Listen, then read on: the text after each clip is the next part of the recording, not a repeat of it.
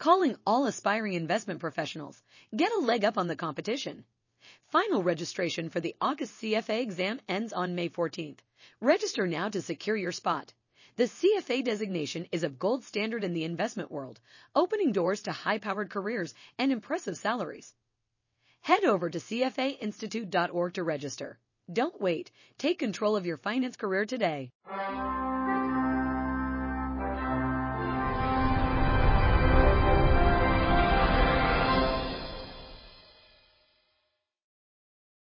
Hello, and welcome to this episode of CFA Institute's Take 15. I'm Steve Horan in Seattle at our 2010 Asset Allocation for Private Clients Conference, and I'm joined by Doug Rogers, CFA.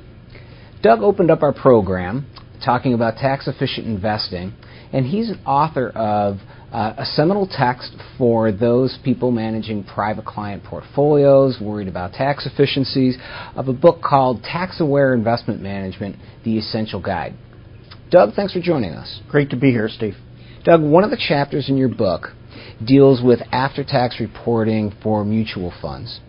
And um, there's uh, sort of a long storied history on how those t- methods and techniques have developed over time. Can you talk a little bit about that? Yeah, the history is very interesting.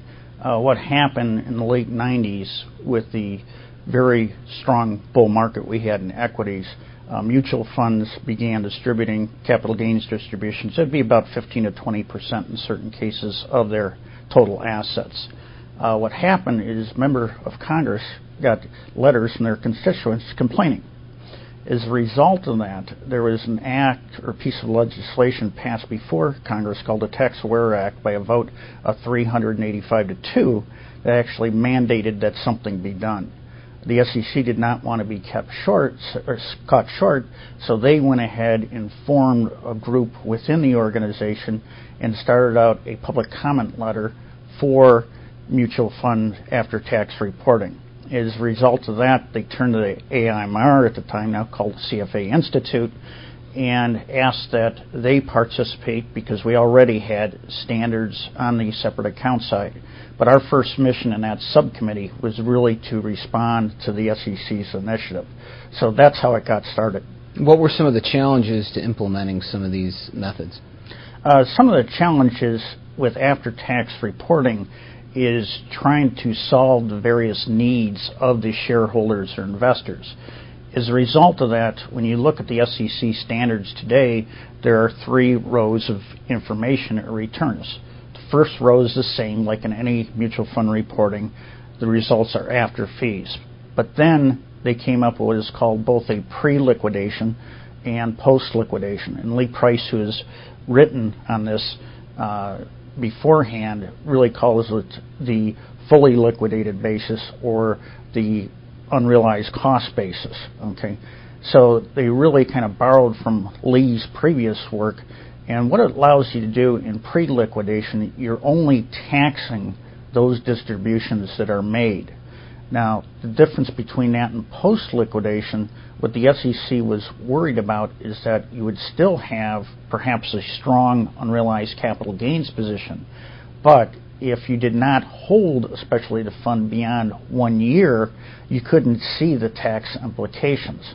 So with the post-liquidation method, you could really see the potential impact as if you actually sold that position, whether you had the capital gain or loss position inside.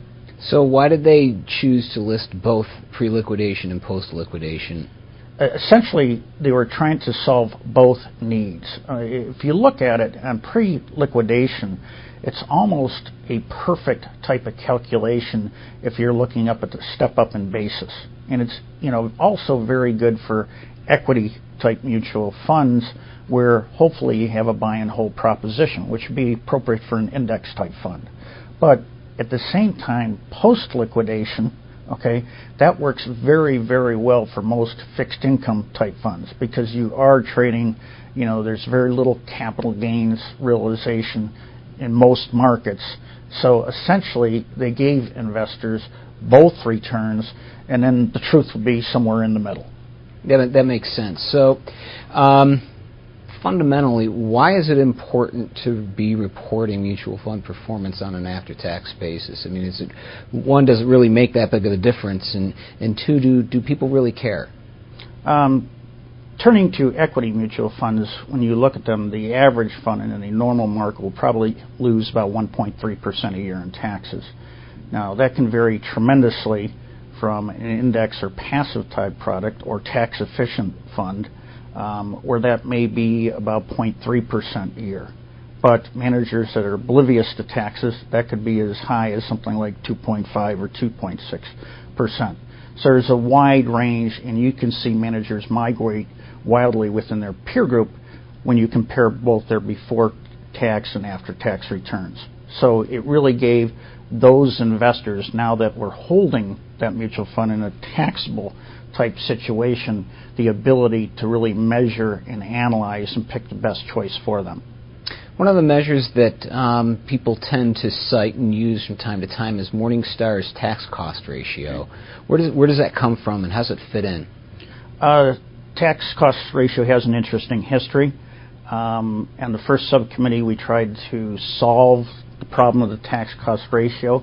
For years, what the consulting community was used was called now the consultants ratio, and it's very simple. Okay, all it is is after tax divided by before tax. And in an upward market like we had in the 90s, you get a fairly accurate result. The problem is when the market trades down or is quite volatile and trades sideways, the measure has no validity. So the second after tax subcommittee, we worked on it and we came up with first what's called a relative wealth measure. Now the difference between a separate account and mutual fund, a mutual fund cannot pass losses through the mutual fund. They need to be held inside and they can be held as long as seven years. So for separate accounts, the relative wealth measure makes sense. And essentially, you start with a number saying zero, there's no tax impact. So if you have a tax impact which is a negative, okay, then you'd have a number. If you had tax loss harvesting, when you get credit for it, you get a positive. And that number is pretty much range bound by the tax rate or the maximum federal tax rate of 35%. But it's not a ratio, it's a measure. Now, what Morningstar did is they took that calculation and they came up with a slight modification to it and it's actually very brilliant and it's served investors well. What they did is said, wait a minute, this measure would be difficult for people to understand unless you really studied it and understood it. And they said, wait a minute, we don't have the situation where we can push losses through. So they modified it, and essentially the tax cost ratio is the fees and taxes you subtract from the before tax return. And it's always a positive number. So if you lose 1.5% on a tax cost ratio and you have a before tax return of 10, then the individual investor can say net to me is automatically 8.5%. So there's a very nice simplification, and it's used widely today by analysts. Doug, thanks for joining us and telling us a little bit something about after tax mutual fund reporting. You're quite welcome. Pleasure to be here. And thank you for joining us. To browse our catalog of other multimedia products, Visit us on the web at cfawebcasts.org.